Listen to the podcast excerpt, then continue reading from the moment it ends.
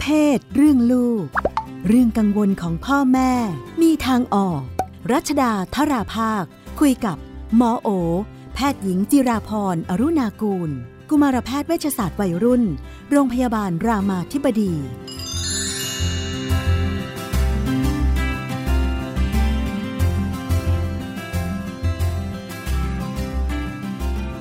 รื่องเพศเรื่องลูกเราก็อยู่กับคุณหมอโอนะคะ สวัสดีค่ะ สวัสดีค่ะ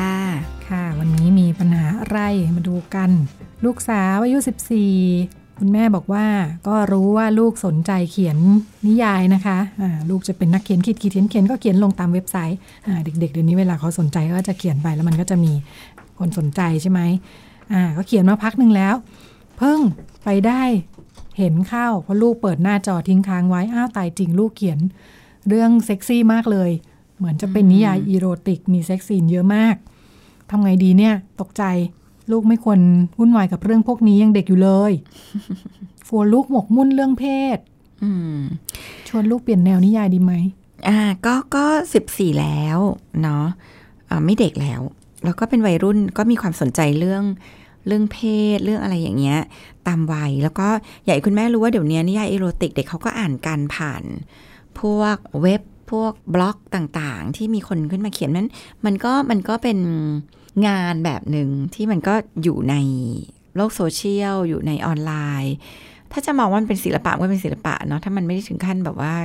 อะไรอนาจารคือ ถ้าเราใช้คำว่านิยาย erotic นิยายที่มี sex scene เนี่ยมันก็มันก็จะต้องมี part แบบเนี้ยอยู่บ้างแล้ว ทีนี้ก็หมอคิดว่าก็ทำความเข้าใจก่อนว่าเออมันก็เป็นเรื่องที่แบบไม่ได้แปลว่าลูกเราแบบ เป็นโรคจิตวิปริตอะไรหรือเปล่าเออมันก็เป็นเป็นธรรมชาติ อันนึงเราก็เห็นความเป็น creativity ของเขาที่แบบ เฮ้ยเขาสามารถที่จะเขียนนิยายเชิงนี้อะไรเงี้ยแล้วก็มีซีนแบบนี้ หน้าที่เราเนี่ย เราอาจจะแค่ชวนเขาคุย ว่าเออมันสนุกเขาทำแม้เห็นอ่าน เออเออมันมีตรงซีนอย่างนั้นด้วยลูกหนูเขียนเนี่ยมัน ดียังไงนิยายแบบนี้มันคือเราได้หาความรู้ไปด้วยเนาะว่านิยายแบบนี้มันได้รับความนิยมเหรอลูกคนอ่านเยอะหรอ อะไรที่ทำให้มันน่าติดตามอะไรเงี้ยคือมันไม่ได้เป็นปัญหากับการที่มานั่งเขียนนิยายอีโรติก มันจะมีปัญหาคือเรื่องของความแบบหมกมุ่นอยู่กับสิ่งนี้จนไม่ทำอย่างอื่น เพราะเขาก็อาจจะต้องหาข้อมูลเนาะอ่าเขาก็เขาก็ต้องอ่านอยู่แล้วถ้าเขาจะเขียนเชิงนี้เนี่ยมันก็มันก็เป็นอะไรที่เขาอ่านได้ ทีนี้หน้าที่เราก็คือทำให้เขามีทางเลือกอื่น ๆ เนาะหรือบางทีเราก็อาจจะ challenge เขาว่า โดยที่เราไม่ไป against ว่าแบบแม่ไม่อยากให้เขียนอะไรแบบนี้อะไรเนาะแต่ก็ด้วยความเข้าใจว่า คือบางทีเด็กเขียนเนี่ยเขาเขียนด้วยความที่เขารู้สึกมันถูกอ่าน ในโลกออนไลน์เยอะเขาก็ผลิตงานหนึ่งซึ่งเซิร์ฟความต้องการตลาด ซึ่งไอจิตวิญญาณอันนี้จริงๆเป็นจิตวิญญาณที่ดีนะคะ ต่อไปเขาจะทำธุรกิจเนี่ยเขาก็จะมองความต้องการตลาดเป็น หรือว่าจะต้องปรับสินค้าของตัวเองยังไง เพื่อจะทำให้ตรงกับความต้องการตลาด ซึ่งมันก็ มันก็ทำได้มันก็ไม่ได้ผิดกฎหมายหรืออะไรเนาะไม่รู้กฎหมายผิดหรือเปล่าวะอ่าก็ถ้าไม่เอางี้นิยายที่อ่านปกติบ้านเรามันมีอีโรติกแทรกอยู่แล้ว ถ้ามันไม่ได้ดูแบบอาจจะต้องชวนลูกไปเช็คกฎหมายหน่อยนะแค่ไหนถูกแค่ไหนผิดก็คือไปดูว่า เท่าไหร่ที่มันไม่ได้เรียกดูอนาจารดูผิดกฎหมายอะแต่มันมีซีนที่มันมีความโรแมนติกเลยคือถ้าอย่างนั้นก็ไม่น่าจะต้องแบบไปทำให้มันเป็นปัญหา หาเดียวกันเนี่ยก็ชื่นชมลูกกับสิ่งที่ลูกเขียนกับการที่เขาโหเข้าใจความต้องการตลาดอะไรเงี้ย แต่ว่าเราก็อยากให้เขาลองพัฒนาทักษะอื่น ๆ ก็ไม่ได้อยากให้สมมติเขาเขียนนิยายเก่งเราก็ไม่อยากให้เขาเขียนแค่นิยายอีโรติกเก่งเนาะเราก็จะแบบเอ้ยลองเขียนแนวอื่นบ้างไหมลูกมันมีแนวแบบไหนบ้าง อาจจะอับ fiction มาให้ลูกดูให้เห็นว่าเอ้ยมันมีแนวแบบ romantic comedy อะไรเงี้ยก็ทำให้เขาเกิดความท้าทายใหม่ ๆ ที่เขาจะ ที่เขาจะลองพัฒนาทักษะตัวเองไปเขียนในรูปแบบอื่นสำคัญคืออย่าเข้าใจว่าเขียนนิยาย erotic เท่ากับโรคจิต หรือเท่ากับความหมกมุ่นเรื่องเพศคือแบบ คือมันก็ยอมรับว่ามันจะมีความแบบสนใจหมกมุ่นอยู่บ้างเนาะแต่คำว่าหมกมุ่นเราจะใช้กับการที่มันดูเป็นปัญหา คือถ้าสนใจอะไรบางอย่างเยอะๆมากมายแต่มันไม่เป็นปัญหาเนี่ยมันไม่ได้เป็นอะไร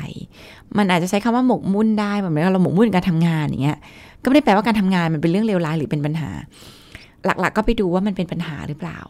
มันเป็นปัญหาจนแบบหมกมุ่นเรื่องเรียน อยากให้ลูกหมกมุ่นเรื่องเรียนเอออะไรอย่างนั้นนะซึ่งก็นะพ่อแม่ก็อยากแบบนั้นคือคืออ่าคนเรามันไม่ได้ต้องเก่งเฉพาะเรื่องเรียนอะ่ะเขาอาจจะเป็นนักเขียนนิยายอีโรติกที่แบบ มีคนติดตามเยอะทำไรายได้มหาศาลอะไรคือมันก็เป็นเขาเรียกว่า เป็นพื้นที่หนึ่งที่ทำให้ลูกเราได้ลงไปลอง ว่ามันเป็นความชอบของเขาไหม มันใช่หรือเปล่าอ่าแล้วก็เราก็ชาเลนจ์เขาในการพัฒนาทักษะด้านอื่น ๆด้วยเอ๊ะอันนี้พูดคำนี้ขึ้นมาแล้วก็เลยสนใจขึ้นมาเอง เด็กรุ่นใหม่เนี่ยเขามีแนวโน้มจะหมกมุ่นหรือว่าสมาธิสั้นมากกว่ากัน คือด้านหนึ่งพอหมกมุ่นมันก็ตรงข้ามกับสมาธิสั้น ซึ่งเรารู้สึกว่าเป็นปัญหาของเด็กรุ่นใหม่นะ ถ้าตามสถิติงานวิจัยใด ๆ ก็จะออกมาเป็นลักษณะของการ multitask มากกว่า ก็คือทำอะไรได้หลาย ๆ อย่าง ในเวลาเดียวกัน ก็คือจะออกไปทำนองสมาสมาธิธิสั้นมากกว่าอ่านั่งเรียนค่ะไปด้วยก็เปิดหน้าจอไปด้วยฟังออนไลน์ไปด้วยก็แชทกับเพื่อนไปด้วยเล่นเกมออนไลน์ไปด้วยแต่ซึ่เขางตอนนี้ทำหได้ลายนะคนเจออยู่ เปิดออนไลจะน์อยู่นี่หเรียมายนถึงผู้ปกครองหรือว่าอ่าจะออนไลน์เรียนเสร็จก็นั่งเล่นก้มๆหน้าเล่นเกมออนไลน์กับเพื่อนด้วย คือส่วนหนึ่งเขาเพราะว่ามันเป็น adaptive ของสมอง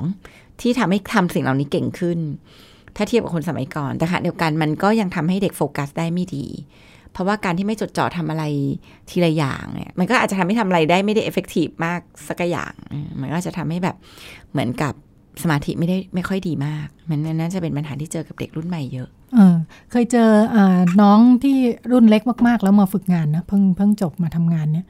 เวลาคุยงานด้วยก็จะเล่นเล่นเกมไปด้วยเออหรือว่าเวลาเขียนงานพอคิดไม่ออกปั๊บก็จะหันมาเล่นเกมใช่ตอนแรกก็ก็ก็ต้องดุเนาะเอออ่าดูไปดูมา หรือว่าต้องยกให้สักคนหนึ่งเพราะเราก็รู้สึกว่าเฮ้ยเขาฟังได้ถ้าฮะถ้าฟังก์ชันคือไม่หลุดเขาโอเคไม่หลุดเลย ฟังก์ชันไม่หลุดอย่างที่ว่าอืมอืมก็เลยอืมหรือว่าเขาจะทำได้เด็กรุ่นใหม่เออะไรออย่างเขานี้ adaptive ได้มันเบรนมัน adaptive อย่างที่เราไม่ได้ทำไม่ได้อะนะแบบนึกที่ถึเรางว่าอาจจะไปตัดสินอืมว่าเป็นเราเราเราไม่เข้าใจอะไรเนี่ยอืมแต่ว่าเราก็จะเห็นว่าบางครั้งก็เด็กหลายคนก็นั่งฟังเพลงไปอ่านหนังสือไปได้จำดีด้วยคือมันก็มันก็ adaptive ตัวเองได้แต่ว่า มันก็ยังต้องการโฟกัสนะบางทีสมองอะ่ะคือคือเอาจริงพี่พี่นุ่นบอกว่าไม่หลุดเลยอะ่ะเราก็ไม่รู้เลยว่าแบบ โอเคมันอาจจะไม่หลุดจุดใหญ่ ๆ ที่เราจับได้ แต่ว่าหลุดเล็ก ๆ จะหลุดไหมเนี่ยไม่รู้เนื่องจากอาการที่มันแบบโฟกัสอยู่กับการเล่นเกมเนี่ยไม่แน่ใจเลยว่าเรื่อง attention กับงานมัน มันจะเป๊ะเหมือนคนที่นั่งใจตั้งใจฟังงานอย่างเดียวจริงหรือเปล่า ค่ะอ่าถัดก็ดูที่ไปปัญหาเป็นหลักอะค่ะถ้าปัญหา ไม่มีเราก็คงจะไม่ต้องไปไฟท์อะไรกับเขามาก อย่างของกรณีน้องฝึกงานอ่าก็เลยบอกว่าเป็นปัญหาถ้าทุกคนเขามองแล้วเขาจะรู้สึกว่าใช่มันไม่ตั้งใจทำงานใช่อ่าใช่แล้วเราก็ค่ะ อันนั้นนั่นแน่ใช่แล้วคนต้องมาคอยแบบอารมณ์เสียหงุดหงิดๆยิ่งรุ่นแล้วทำให้ใหญ่สื่อๆสารอ่าได้เราก็จะบอกว่าไม่ดีเอ้ยอาจจะยิ่งไม่ดีคนรุ่นอืมใหญ่ๆเขาก็จะไม่เข้าใจหรอกใช่อย่างนี้ถัดไปปัญหาของคุณพ่อกันบ้าง คุณพ่อมีลูกชายอายุเก้าขวบนะคะ ก็นอนด้วยกันอยู่พ่อแม่ลูก คุณแม่กับคุณลูกเขาก็โอเคกันมากมีความสุขดี คุณพ่อเริ่มรู้สึกว่าลูกก็เริ่มโตเนาะน่าจะแยกห้องไหมเนี่ย หันไปถามลูกก็บอกไม่เอา แม่ก็บอกแล้วแต่ลูกก็เลย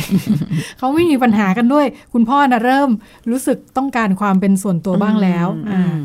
ก็รู้เหมือนกันว่าลูกอาจจะยังไม่พร้อมอืมแต่พ่ออยากได้ความเป็นส่วนค่ะตัวพ่อแยกไปไหมคะเอาก็แก้ปัญหาเป็นอีกง่ายทางเลือกๆได้ได้พ่อแยกได้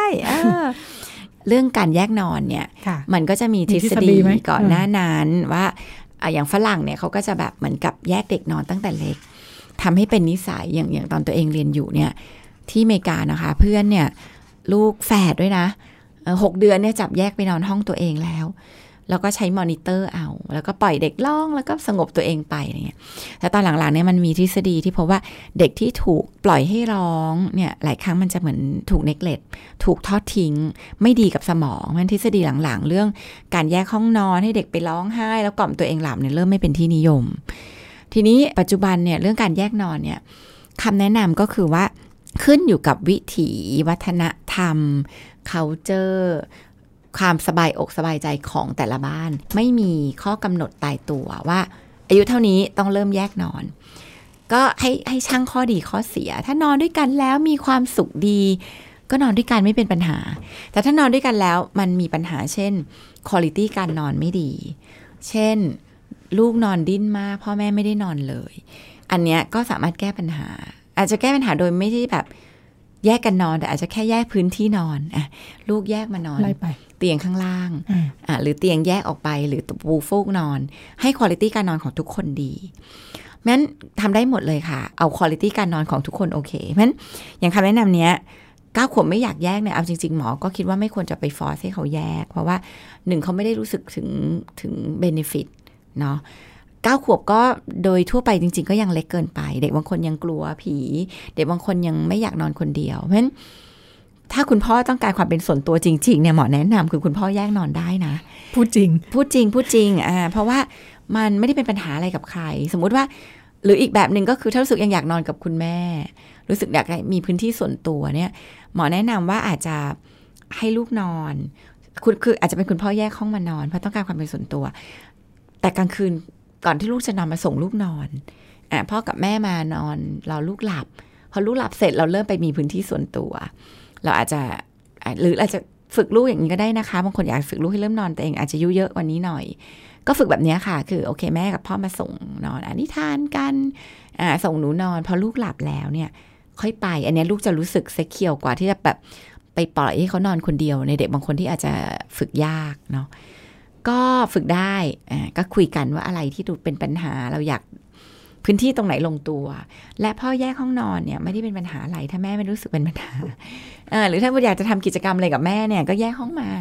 ได้ทำได้ ส่วนมากเท่าที่เจอเขาจัดการการนอนกันยังไงคะบ้านเราครอบครัว บ้านเราเหรอคะเท่าที่ค่ะเจอคือนอนยาวเลยค่ะอืมอ่าอยู่จนลูกวัยรุ่นค่ะอ่าแล้วก็หลายครั้งหมอก็แนะนำแบบนั้นนะ คือถ้าไม่ได้เป็นปัญหาอะไรกับใครอะอย่างอย่างของตัวเอรู้สึงกดีเนี่ยแบบไหนก็ว่าเอไปอตัวเองเนี่ยมีความสุขการนอนด้วยกัน ก็นอนกันด้วยกันอยู่เนี่ยลูกเจ็ดขวบก็นอน แล้วก็มีแพลนว่าจะแยกเมื่อลูกอยากแยก เพราะพ่อแม่ไม่ได้มีปัญหาอะไรกับการนอนกับลูก มีปัญหาเล็กน้อยบ้างดิ้นบ้างอะไรเงี้ย แต่ว่าเราก็ไม่ได้รู้สึกเป็นปัญหา คือเราก็ยังนอนได้สบาย นอนหลับเต็มอิ่ม ก็คิดเอาไว้ว่าเออถ้าลูกอยากแยกก็จะแยกได้อืมเคยคุยไหมคะ เคยคุยเคยคุยอ่าอ่าว่าให้อยากให้แยกห้องไหมให้เพราะว่าถ้าอยากก็พอดีย้ายบ้านแล้วเราก็ค่ะมีห้องให้เขาอ่าทำห้องให้เขา แล้วก็ถามเขาว่าอยากนอน ห้องตัวเองไหมคือแบบเราก็คิดว่าเผื่ออยากเธออยากมีห้องตัวเองอยากนอนอะไรเงี้ยไม่ ไม่มีความคิดความอยากใด ๆ เลย ก็อยากนอนกับพ่อกับแม่ก็เลย